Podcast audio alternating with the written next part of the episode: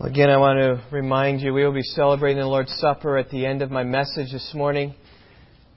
And I trust that God will prepare your hearts to take communion with joy, full assurance and confidence of all that Christ has done for us on our behalf. Well, this year at Rock Valley Bible Church, we're preaching through the entire Bible. And uh, I trust that uh, you all know this. We've distributed Bible reading schedules to all of you. We've strongly encouraged you to read through the Bible. How many of you, I'm just interested, how many of you have uh, read or caught up or at least stayed close or tried? How many of you have really tried to do this? Great. I appreciate that. You know, my prayer has been for every single one of you. I think this week, as I so I thought about what's going to go on throughout your days. I said, you know what, God, please help them find the discipline to read the Scriptures right through with us. Because if you've read this week, you have read my text. My text is Genesis chapters 4 through 25. Next week, my text will be chapters 26, and actually I'm going to finish the end of Genesis. So if you're saying, boy, I, you know, I, I messed up this week and just couldn't find time, I say, you know, start today in Genesis 26. And just prepare. Next week we're going to think about the life of Joseph. If you're having problems, difficulties, disciplining yourself to do so, I would encourage you to do so with your family.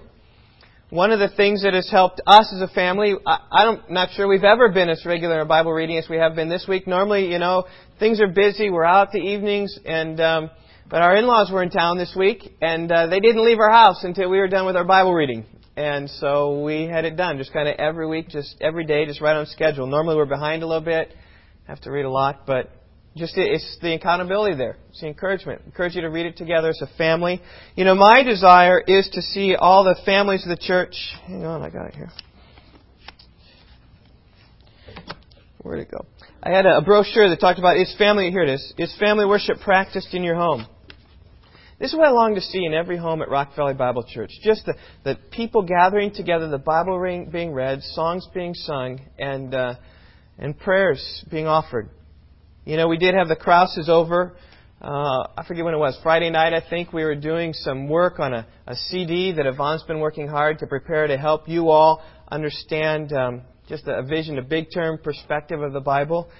And uh, we had them over for dinner and then did some singing together and recording, and we're making a CD which we'll make available to you. But one of the things I asked, I said, have you guys been keeping up on your Bible reading? He said, well, yeah, but we haven't read today. I said, we haven't either. So before they left, we had a time of family worship together as families. And I would love to see that happen in our church. Just families come together because they love worshiping Christ together. So that's again my, my plug. But you've been reading through Genesis. You've encountered four events. The creation, the fall, the flood, and the scattering of the nations. Four events. That's the first half of Genesis, Genesis 1 through 11. The second half of Genesis has four people. It's Abraham, Isaac, Jacob, and Joseph. And in Genesis, from verse 12 through verse 25, we read the story of Abraham. Last week we looked at the creation the fall.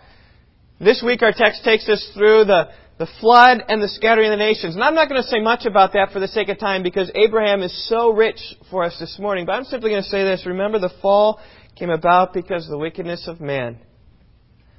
Genesis 6 5 says that when the Lord looked down upon the sons of man, he saw that every thought of man's heart was only evil continually. In fact, it's even more. Every intent of the thoughts of man's heart is only evil continually. And that which was true before the flood is true after the flood. Genesis 8:21 says exactly the same thing that man's thoughts and intentions are evil from his youth. Every time you think about the flood, think about the devastation that God brought, his anger against sin. And then even the Tower of Babel, the scattering of the nations, that's really a, a, a manifestation, expression of the disobedience of men. Even after the flood, they tried to make a great name for themselves and be unified. But God had told them back in the garden to reproduce and be multiply and to populate the earth, and they didn't do that. So God scattered them with different languages. And now we come to chapter 12. For the first 11 chapters of Genesis, God has been dealing with the whole world in general. But now in chapter 12, God looks and focuses his attention upon one individual, and his name is Abraham. At birth, he was given the name Abram. In chapter 17, as we shall see, God changed his name to Abraham. In my message this morning, I'm simply going to refer to him as Abraham rather than trying to figure out when he was Abram and when he was Abraham. In fact, even that's what the New Testament writers do. They always talk to him about, they always refer to him as being Abraham. This morning, by, by means of opening up his life, I want to focus upon three verses. Genesis chapter 12, verses 1 through 3. And let these verses really be the window through which we will see the life of Abraham. As we see the, the truth presented here, we'll go into the life of Abraham and see where this is manifest and see where this is true and thus cover all the life of Abraham. Well, in these three verses, God makes several promises to Abraham. Our outline this morning consists of three words. Land, nations, and blessing. Land, nation, and blessing. Let me read them for you. Genesis 12, 1 through 3. The Lord said to Abram, Go forth from your country and from your relatives, and from your father's house to the land which I will show you. And I will make you a great nation. And I will bless you, and make your name great. And so you shall be a blessing. And I will bless those who bless you, and the one who curses you I will curse and in you all the families of the earth will be blessed. Now, the magnitude of these promises here is really unbelievable. The whole history of the world hinges right here on God's promise to bless Abraham in incredible ways. Before the words of Genesis 12 were spoken, God's dealings with the world were pretty generic. He didn't have a chosen people. He didn't have a chosen nation, but right here, He calls a nation that He will call His own. And God determined that it would be of the offspring of Abraham who will be blessed in a special way that's not true of the other families of the earth. And for the rest of the Bible, we're going to focus here really upon the attention of Abraham and his offspring in the redemptive plan of God. It's as if God kind of says, well, you know, there's lots of families in the earth, but, but this is the one that I'm focusing my attention upon. It's Abraham and his children. Well, let's look at the first promise that God gave to him. He says this, verse 1, is the land. The land that he promises. God tells Abram, Abraham, to go forth from your country and from your relatives and from your father's house to the land which I will show you. In this first verse, Abraham wasn't told the details about the land. He didn't know quite where it was. He didn't know how big it was. He was simply told to go. And this is the point of Hebrews 11 verse 8. By faith, Abraham, when he was called, he obeyed by going out to a place which he was to receive for an inheritance, and he went out not knowing where he was going. He just obeyed God, left Ur the Chaldees, and traveled up northwest, and then finally came down into the land of Canaan. And we got into the land of Canaan, God said, This is the land. Right? We see that in verse 5, right? Abram coming with Lot, his nephew, and all their possessions, right? And they set out for the land of Canaan, and they came to the land of Canaan. And then God said, in verse 7, after Abraham arrived there for the first time, God made it clear that this land here is a land of promise. It's a land of Canaan. That modern, modern day Israel is what we're talking about. That strip of property which lies to the east of the Mediterranean Sea. And God tells Abraham here in verse 7, to your descendants I will give this land. In the early days of America, the settlers would place four stakes of wood in the ground as boundary markers for the land that they were claiming. Here in verse 7 of Genesis 12, it's as if God is staking out the, the four stakes of the land for Abraham. He says, This is going to be your land. Now, this wasn't the only time that the, the promise of land was made to Abraham. It's repeated again and again and again throughout the life of Abraham, even repeated in the life of Isaac, even repeated in the life of Jacob, even Moses repeated it, and Joshua finally conquered it. Let's look here at how often it was repeated to Abraham. Over, look over at chapter 13. This chapter tells the story of Abraham and his nephew named Lot, how they separated from each other. Lot went east into the valley of the Jordan. Abraham went west of the Jordan into the land of Canaan. And when he arrived there, the promise came in verses 14 through 17, right? The Lord said to Abram after Lot had separated from him, Now lift up your eyes and look from the place where you are. He was right in the middle of the land of Canaan, northward and southward and eastward and westward. For all the land which you see, I will give it to you and to your descendants forever. I will make your descendants as the dust of the earth, so that if anyone can number the dust of the earth, then your descendants can also be numbered. Arise, walk about the land through its length and its breadth, for I will give it to you. This is God again promising this land to his descendants. Look at over chapter 15. He speaks of the same thing there, verse 7. Speaking of the land of Canaan, God told Abraham, I am the Lord who brought you out of Ur of the Chaldeans to give you this land to possess it.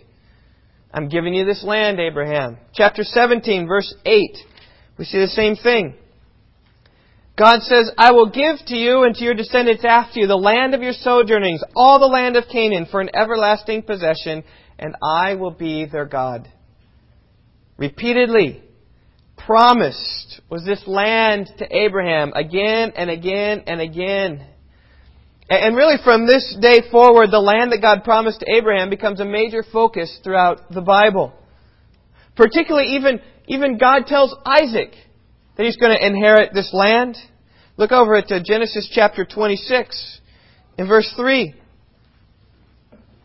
The Lord appeared to Isaac and said, Sojourn in this land, and I will be with you and bless you. For to you and to your descendants I will give all these lands and I'll establish the oath which I swore to your father Abraham. The oath came to Abraham, and it comes to Isaac. Right? It, even came to Jacob, chapter 28. Jacob had a dream.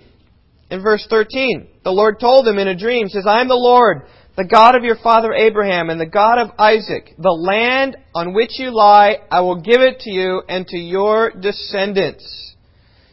Verse 15, Behold, I am with you and will keep you wherever you go and I will bring you back to this land. I will not leave you until I have done what I have promised you. Here's the land. You are going to get it, Jacob. And even to Joseph, right at the end of Genesis chapter 50, we see in verse 24, Joseph's about to die, and he said to his brothers, I'm about to die, but God will surely take care of you and bring you up from this land. They were in Egypt at this time to the land which God promised on oath to Abraham, Isaac, and to Jacob. And then Joseph made the sons of Israel swear, saying, God will surely take care of you. You shall carry my bones up from here. Just anticipating the inheritance that the family of Abraham will receive in the land. It's the patriarchs. In fact, you can't understand the wanderings, numbers, Exodus. You can't understand those passages unless you understand the Abrahamic covenant. You can't understand the book of Joshua without understanding that God had promised this land to Abraham and that God told Moses, This is the land which I swore to your fathers, to Abraham, Isaac, and Jacob, saying, I will give it to your descendants. In Joshua chapter 11, verse 1, God told Joshua to go in and possess the land which the Lord your God is giving you to possess. And throughout the book of Joshua, it's all that God is giving them the land. When they were unfaithful and sinful, God allowed them to be defeated. But when they were faithful, God pressed on and marched before them, and they took over the land. And near the end of the book of Joshua, we are told, So the Lord gave Israel all the land which he had sworn to give to their fathers, and they possessed it and lived in it. Joshua 21, verse 43. It's the culmination the land was gotten. God stayed true to His promise and brought them into the land. But once they received the land, it's not like they said, okay, we got the land and let's move on. No, the land was precious to the Jews.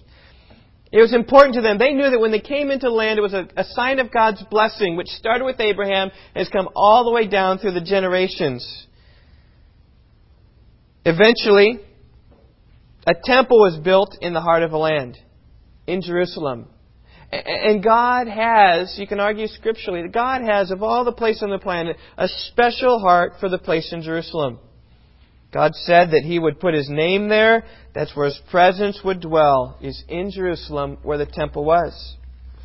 And so precious was this land to the Jewish people that they would sing. This is a song that they would sing. If I forget you, O Jerusalem, let my right hand forget her skill. And may my tongue cling to the roof of my mouth. If I do not remember you, if I do not exalt Jerusalem above my chief joy. So longing to be in the land, longing to be there. That's from Psalm 137. And so precious was this land to them that they would pray for the peace of Jerusalem. They would pray, may they prosper who love you. It's not so much the bricks and the mortar that they loved in Jerusalem, but it's everything that Jerusalem represents. It represents the presence of God. It represents the promise of God fulfilled. It's all about the dwelling of the people of God. And its roots all trace back to Abraham and his descendants. But it comes back to Abraham in Genesis chapter 12 verse 1. And this theme really waves, weaves its way through the entire Bible. When the Jews were in the land, it's a demonstration of God's blessing upon them. But there's a time when the Jews are exiled from the land. It's a time of God's curse upon them for their disobedience. And the Jews have always longed to be in the land. And you know what? Their desire continues today. In this past generation, the Jews have been able to return freely to their land for the first time in centuries. And Jews from all across the world have flocked to Israel. And they have flocked to Israel even amidst enemies all surrounding them who hate them, who want to drive them into the Mediterranean Sea. It's, it still continues today, right?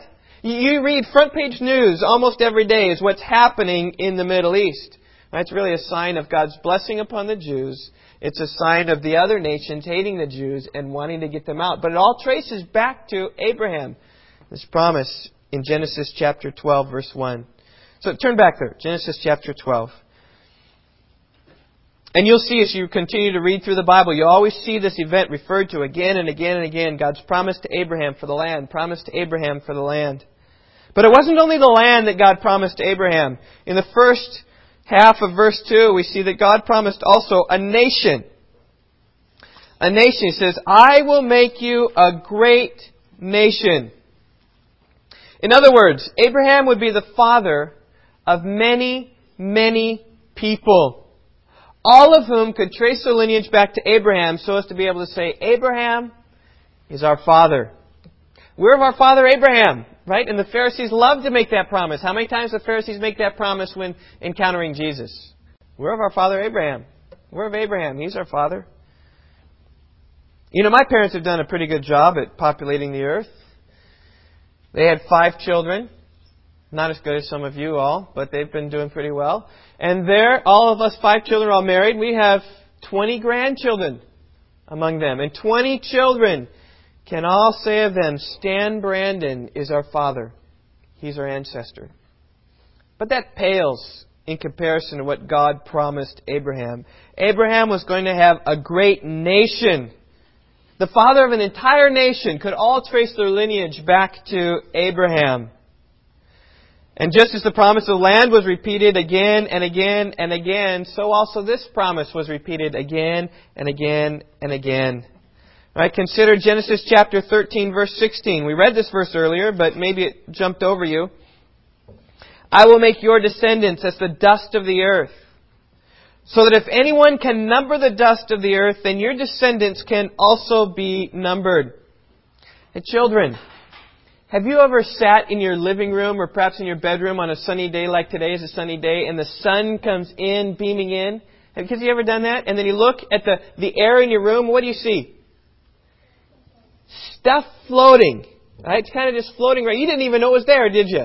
Until the sun hits it and reflects upon it in such a way. And God says, if you can number all those dust particles, then you can number the sons of Israel. And God's just trying to explain to Abraham how plenteous is going to be his offspring. A similar picture comes in chapter 15, verse 5. God took Abraham outside and he said, Now look towards the heavens and count the stars, if you are able to count them. Children, have you ever been outside on a dark, clear night and looked up and seen the stars? You ever done that? In fact, tonight might be a really clear night. And when it's cold, you can see through the atmosphere better. And I just challenge you, children, to try to start counting the stars that you see and see if you can do it. And should you have a telescope or something, you would find that there are more stars than you can number. And God says, as a picture, so many will be your descendants. Again, it comes up in chapter 17. The first six verses. Let me just read them for you. Now, Abram was 99 years old and the Lord appeared to him and said to him, I am God Almighty.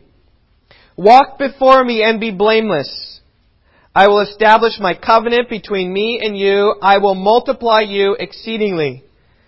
Abram fell on his face and God talked with him saying, As for me, behold, my covenant's with you and you will be, here it is, a father of a multitude of nations. No longer shall your name be called Abram, but your name shall be called Abraham, for I have made you the father of a multitude of nations. I will make you exceedingly fruitful, and I will make nations of you, and kings will come forth from you. God, just even in this passage, again and again, I'm going to multiply you exceedingly. You're going to be the father of nations. You'll be the father of multitude of nations. I will make you exceedingly fruitful. I'll make nations of you. Just every time, every chance God has, is just an abundance of telling Abraham how prosperous is his offspring going to be. In fact, so crucial was it that this promise for Abraham be ingrained in his heart that God changed his name so as to forever remind him of what's going to take place. In verse 5, we see that change. No longer shall your name be called Abram. Ab means father, like Jewish children today even say Abba, Ab. That means father. Ram means room. It's, it's, it's high, it's lofty, ex- exalted. So Abram means exalted father. Abraham. Av means father. Raham means just a breadth, a, a multitude, many. And so Abraham, Abraham means father of a multitude. And the effect of changing Abraham's name was that it caused Abraham to remember God's promise often. Anytime someone would call him Abraham, he'd think, Father of nations, that's who I am. Father of nations, that's who I am. Now, I know several people who've changed their names. Do you know people who've changed their names? Wives often take their name, the husband's name, which is good. I know some men who've changed their names. Uh, and those who've changed their name, I've always asked them, so tell me, why'd you change your name? I have uh, one friend who changed his name because he believes um, in total equality in his marriage. He's an egalitarian. And so what he did is he took his last name and his wife's last name and combined them. So she changed her name and he changed his name to be something which kind of combined, just kind of nicely together. And uh, I'm sure that he has had the opportunity to spout forth his views that, um, you know, we're totally equal in every way and we want to come together. As he's been able to do that as people have asked him questions, right? Missing entirely the, the fact of submission and headship in a marriage, which is why I think it's proper for wives to change their names. It reflects that. But he changed his name. He's had an opportunity to speak that forth. I have another friend who found out that his grandfather had committed some type of crime. And um, in order to escape from the law, he changed his name. I'm not sure if he got caught or whether he did succeed in running from the law, but my friend, when he found out about that and really started thinking about that, he said, You know what? Why am I going under this man's name who's been changed? I want to go back to the old family name. And so he made it clear that it was his desire to continue on with the family name, to distance himself from any crime that his grandfather had committed. And I'm sure over the years he's had many opportunities to tell that story with lots of different people. And so likewise with Abraham. Certainly for a wealthy man like Abraham, he would have known many people. And many people would have seen his name change. You know, they called him Abraham. He said, no, my name now is Abraham. And they certainly would have asked him, so why'd you change your name? And just imagine Abraham's story. He says, "Well, I was called I was called exalted father, but now my name is father of a multitude." And the question would have come next: So, Mr. Father of Multitude, how many children do you have? And um, he would have responded something, Well, my wife's barren. She's 99 years old. But we believe that God will give us a child. And from this child, we believe that there's going to be a multitude of nations. God made it very clear to us. How do you think that story would have gone over with those who heard it? As I put in the children's notes, I think that uh, those who spoke with him may well have thought that Abraham had lost his marbles. Abraham, something's wrong. That can't be true. Your wife is 99 years old. 99 year old women don't have children. But you know what? It's precisely at this point that we see Abraham's faith shining. In Genesis chapter 12, when God initially told Abraham he'd be made into a great nation, he was 75 years old. His wife at that time was 65 years old. Sometime later, we don't know how long, Abraham had a discussion about this with God, right? It comes in chapter 15. You can turn over there. The Lord came to Abram, verse 1, in a vision saying, Do not fear, Abram. I'm a shield to you. Your reward shall be very great. And Abram knew of the difficulty. You've promised us a child, but my wife was 65 when you promised that, but you know what? She's just getting older, and we don't know how much older she was at this point. But Abraham reminds God, and he says, O Lord God, verse 2, What will you give me since I'm childless? And the heir of my house is Eliezer of Damascus, right? That was one of his servants. Right? He had hundreds of servants in his home, as we'll find out a little bit later. One of his servants, Eliezer of Damascus. Right? In other words, Abraham was saying to this, God, I know you've promised to make of me a great nation, but I don't have any children. And I can't be a great nation unless I have any children. And just in case you forgot, I want to remind you. Did you forget? And maybe God was silent. Because Abraham has to say it again. He says it here in verse 3. And Abraham said, Since you have given no offspring to me, one born of my house is my heir. Right. Abraham knew clearly the dilemma that was upon him. But God said this in verse 4 This man will not be your heir, but one who will come forth from your own body he shall be your heir. And he took him outside and he said, Look towards the heavens and count the stars, if you are able to count them. And he said to him, So shall your descendants be. Then Abraham believed in the Lord, and God, the Lord, reckoned it to him as righteousness.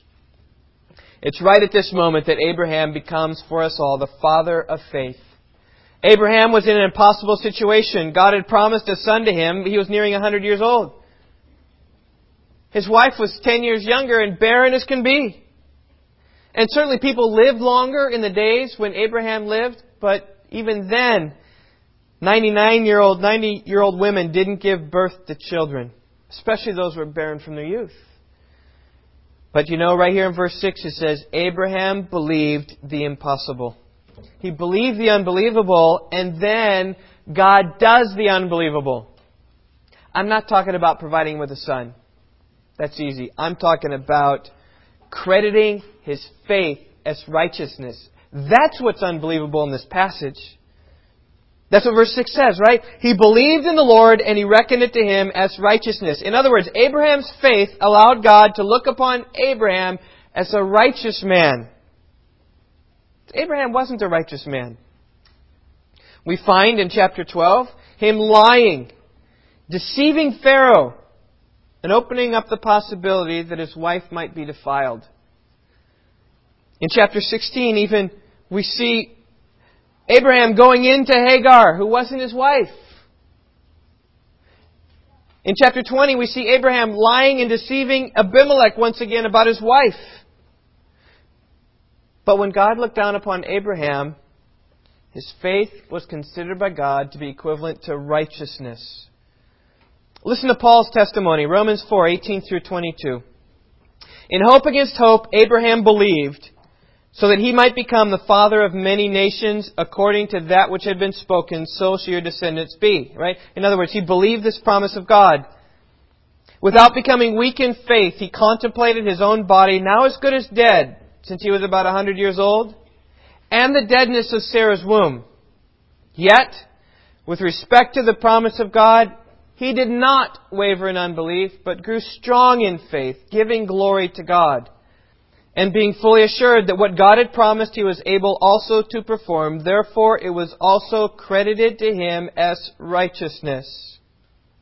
Right? Paul tells the story of Abraham. He was old. His wife's womb was dead. But yet, with the promises of God, he believed and he trusted. In fact, his unbelief grew stronger. It grew strong in faith, and ultimately that gave glory to God. But Paul continues on, not just with Abraham, but with the implications to us in Romans 4, verse 23. He says, Now, not for his sake only was it written that it was credited to him, but for our sake. This is for you and for me.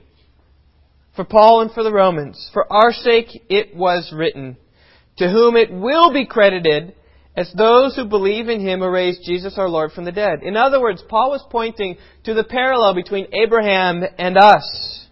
There's a parallel between the faith of Abraham and our faith in Jesus Christ. What God did with Abraham, he will also do for us. God considered Abraham's faith to be righteousness, and likewise, God will consider your faith and my faith in Christ Jesus as righteousness. In this way, Abraham becomes the father of faith. Certainly, there were many others who believed. Abel believed God and offered an acceptable sacrifice to God. Enoch believed God, and God took him up without dying. Chapter 5, you see all these people dying, all these people dying, all these people dying, but Enoch believed God, and God just took him up. Noah believed God and built an ark, saved his family. But none of these men received the pronouncement that Abraham does the pronouncement of the righteousness of faith. Abraham was declared righteous because of his faith, and in that way, Abraham's faith is a model for us who are also declared righteous because of our faith in Christ. So if you believe in Christ this morning, you are just like Abraham in terms of God looks down upon your faith and credits it as righteousness. It's the message of the gospel. It's the message in which we hope. And that's the, the great point of what Paul was getting at in Romans chapter 4. Now, one thing's interesting. As you read on in Genesis, you realize that Abraham was justified by God before he was circumcised. And this is important. This is why it's good for us to go through the Bible chronologically. He was justified in chapter 15, circumcised in chapter 17, and the implications of that are huge for us. Also, you'll find out that Abraham was justified by God without keeping the law. Because Abraham came, and it was 430 years later that the law came has huge implications for us, right? It means that we're saved from our sin apart from law keeping. It means that we are saved from our sin apart from circumcision. It means we're saved from our sin apart from any religious works that we might do.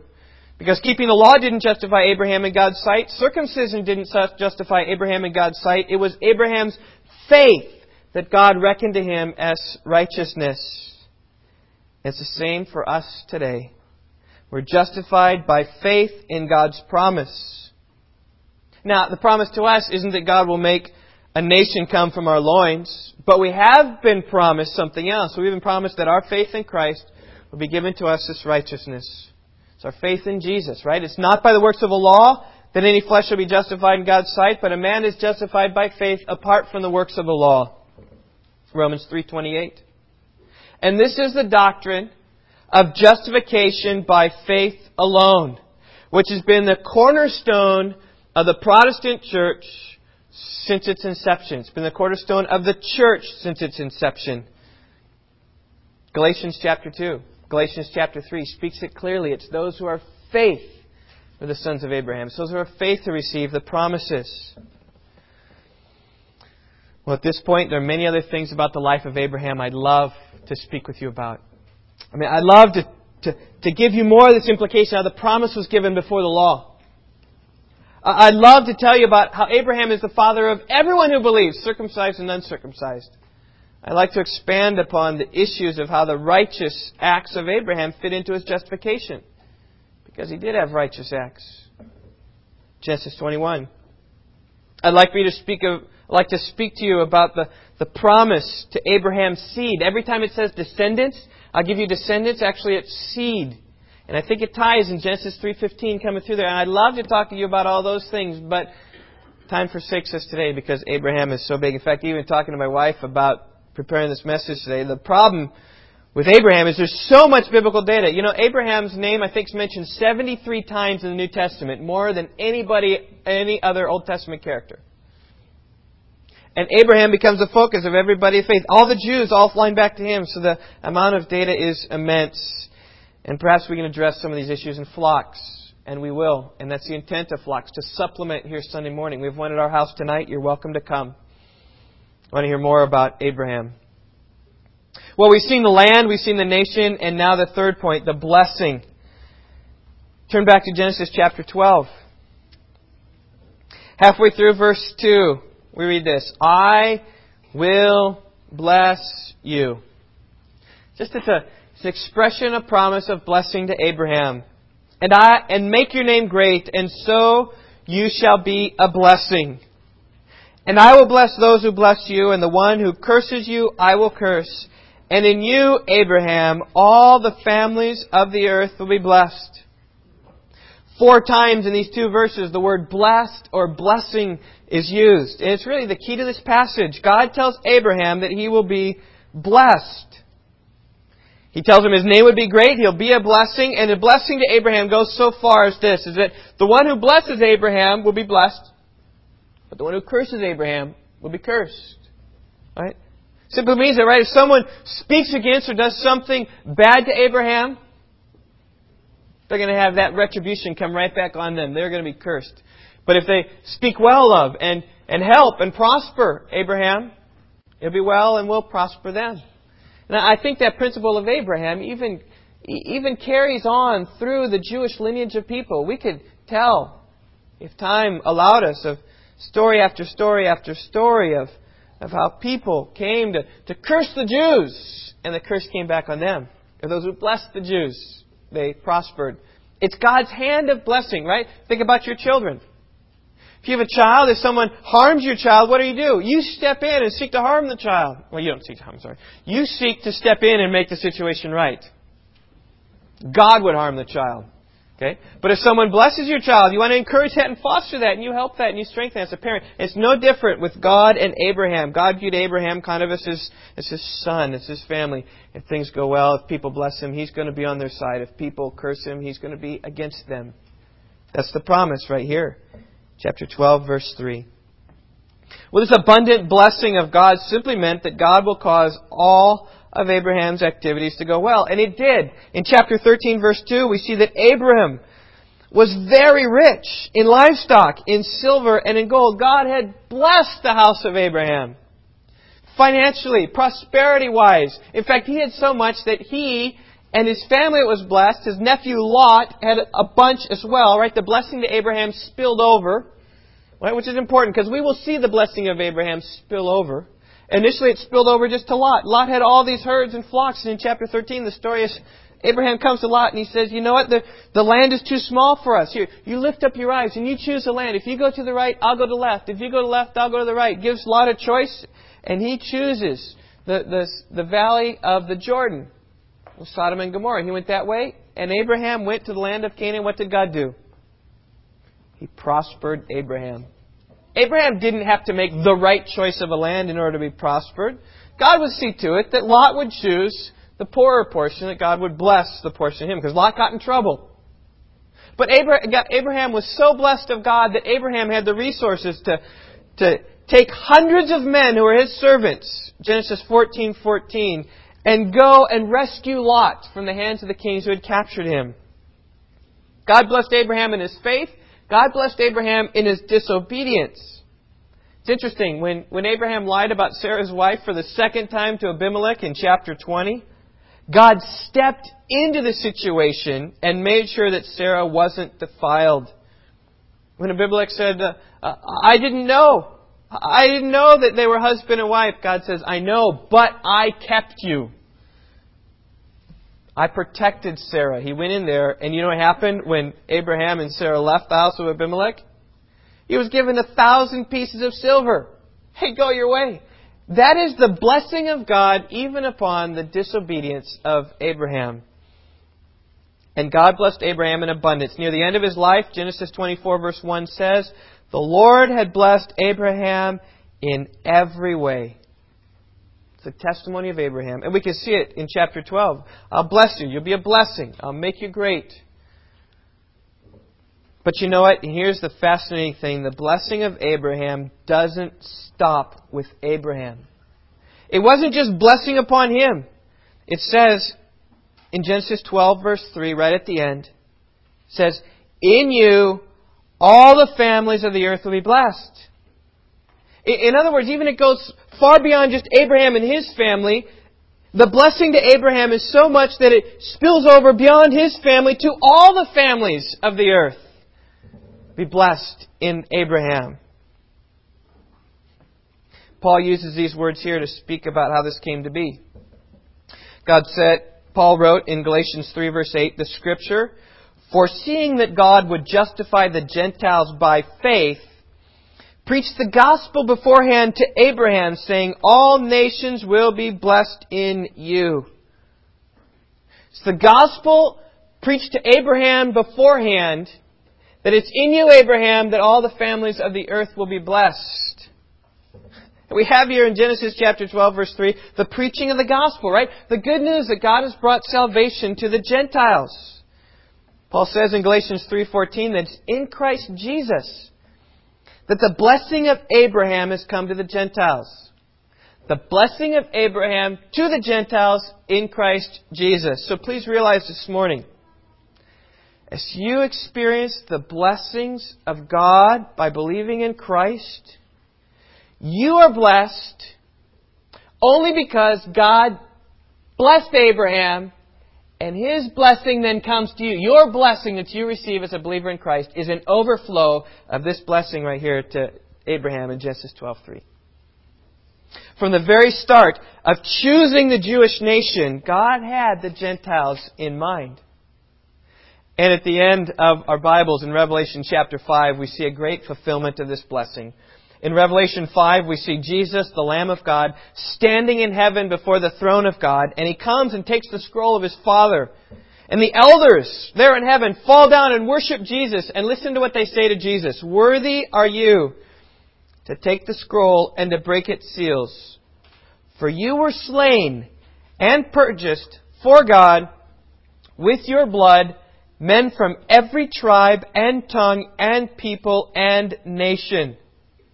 In other words, people are worshiping Jesus and giving great expression and honor and worth to Christ. Why? Because His sacrifice was efficacious. In other words, it purchased people from all the families of the earth. Every tribe and tongue and people and nation. When Jesus died upon the cross, He was purchasing the people from every tribe and tongue and nation and language.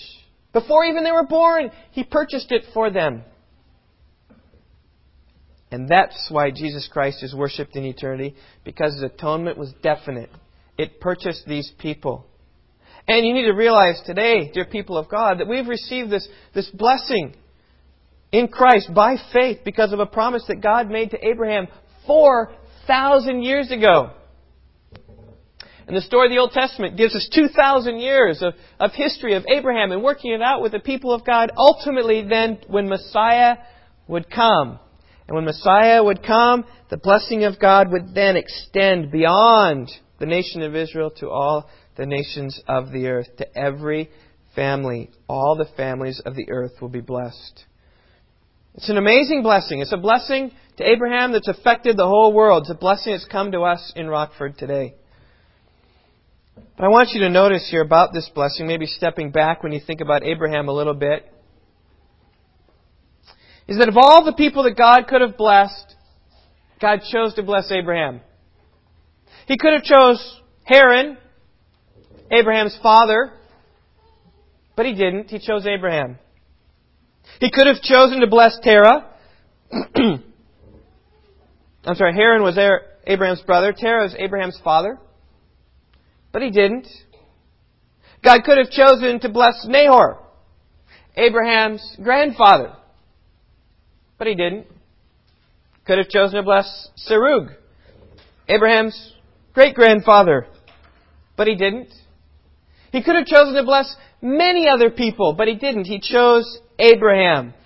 My question to you is why? Why did God choose Abraham? And the biblical answer, I think that's best, is that we have no reason ever given why God chose to bless this man with such great blessings.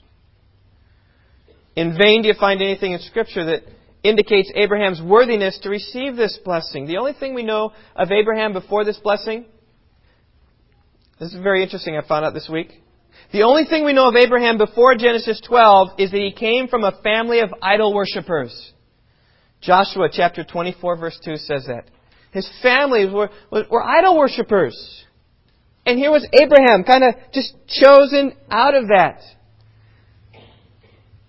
Here it is. I think that God selected Abraham by the mere pleasures of his grace. It's the mere pleasures of the grace of God to pick and choose one man to be the father of one nation upon whom God would bestow his special favor. And I think those who struggle with the doctrine of election need to think long and hard about God's dealing with Abraham and then the nation of Israel. See, because there's nothing in Abraham that caused God to choose him to be the one through whom worldwide blessing would come. In fact, we know from his character that he wasn't such always an upright guy.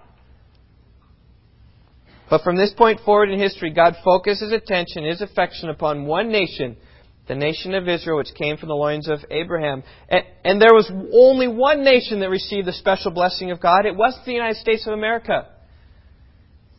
It wasn't Egypt or Persia or Spain or England or Russia. It was Israel that God has chosen to bless. It was those who came out of the physical line of Abraham, which eventually became known as Israel. Those who were born into Abraham's family are the focus of God's blessing for 2,000 years. And you need to realize that those who are outside of the family of Israel were not receiving this blessing for 2,000 years. Most who resist the doctrine of election do so from logical grounds. They think that, that God needs to be an equal opportunity salvation opportunity provider or they think God is to be unjust. But that's not the case of the Old Testament. During that time, God was very selective in His love.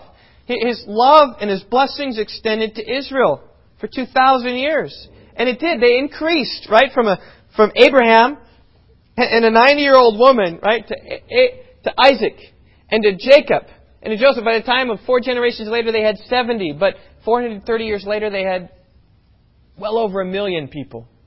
And God continued to bless them and prosper them. But that, even when they were slaves in Egypt, they cried out to the Lord, and God remembered them and rescued them out of slavery, paying, paying special attention to them. But you know what? This wasn't the case for other nations. Many nations never heard of the true God and perished in their sins. And the angel of the Lord came against the Amorites and the Hittites and the Perizzites and the Canaanites and the Hivites and the Jebusites. He was against them. Because Israel was where his love was, and Israel was the, his nation, and he said, You conquer those people, destroy them utterly. And when they didn't destroy them utterly, God got angry. It's because God's love is a selecting love. Husbands, think about your love for your wife. What is it that makes your love special for your wife? It said it's exclusive. Your love for your wife would be defamed if you say, I love my wife. And I love the other women in this church too. I love them all the same. Would that be special? Would that indicate love? No. But God demonstrates His love in that it's a selective love. And, you know, it's not because Israel is righteous, but it's because God chose Israel and made a promise to love Israel. You read about that. Deuteronomy chapter 7 speaks about how I just chose you to love you. That's what God did.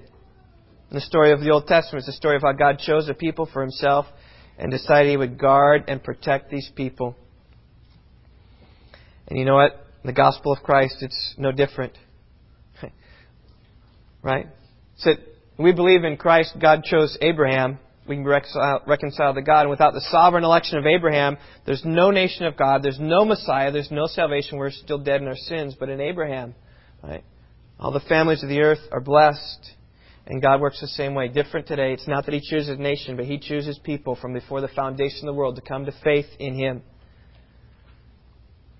And when Jesus came to the earth, he came to establish this new covenant, right? He came to open our eyes. He came to show us of the glories of Christ, and he brought salvation beyond the Jews to the Gentiles who believe.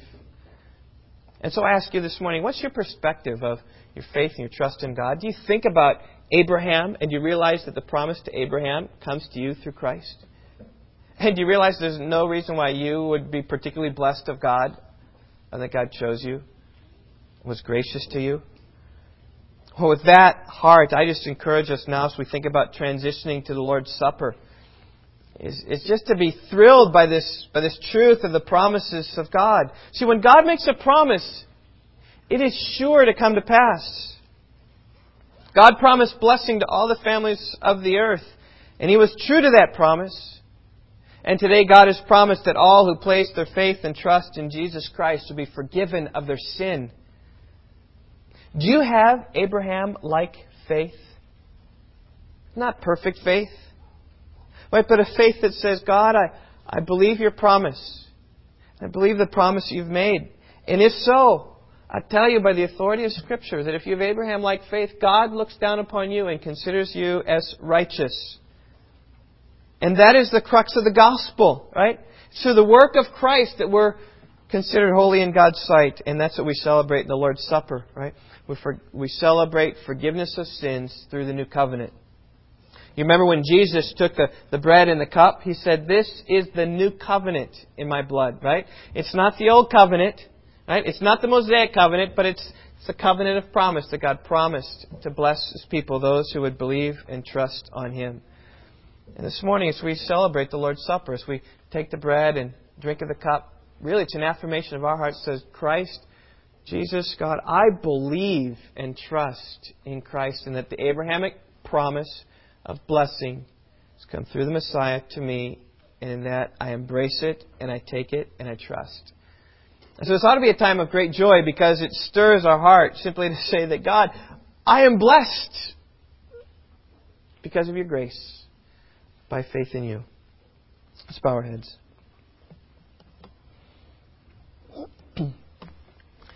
Lord, I think as we come to celebrate here the Lord's Supper, as we do at Rock Valley Bible Church every month or so, stir in our hearts afresh, give us fresh desires for, for you. God, uh, remind us and assure us again, God, of, of the tremendous blessings that we have in Christ. Totally undeserved. Totally undeserved. We were children of wrath when born. And yet you, by your grace and your mercy, been kind in us to born us again. Right? To create in our hearts desires and affections for you, which is the promise of the new covenant. I will put in their hearts my law. No longer will they have to go about talking to each other, know the Lord, because they shall all know the Lord. God, because you've put your truth in our hearts. So we look to you, and so we worship you, and so we do adore you. I pray now, Lord, as we often do and we are called to do, is to examine our lives and our hearts. God, really to see whether we believe this or not. I pray, Lord, that you might not find us as believing in vain like those in Corinth were. Had an empty faith. It wasn't substantial. It wasn't in Christ. So I pray you'd find us worthy. And so, even now, even with your heads bowed, I, encourage you to confess your sin to the Lord. Pledge to do what you can to, to make it right.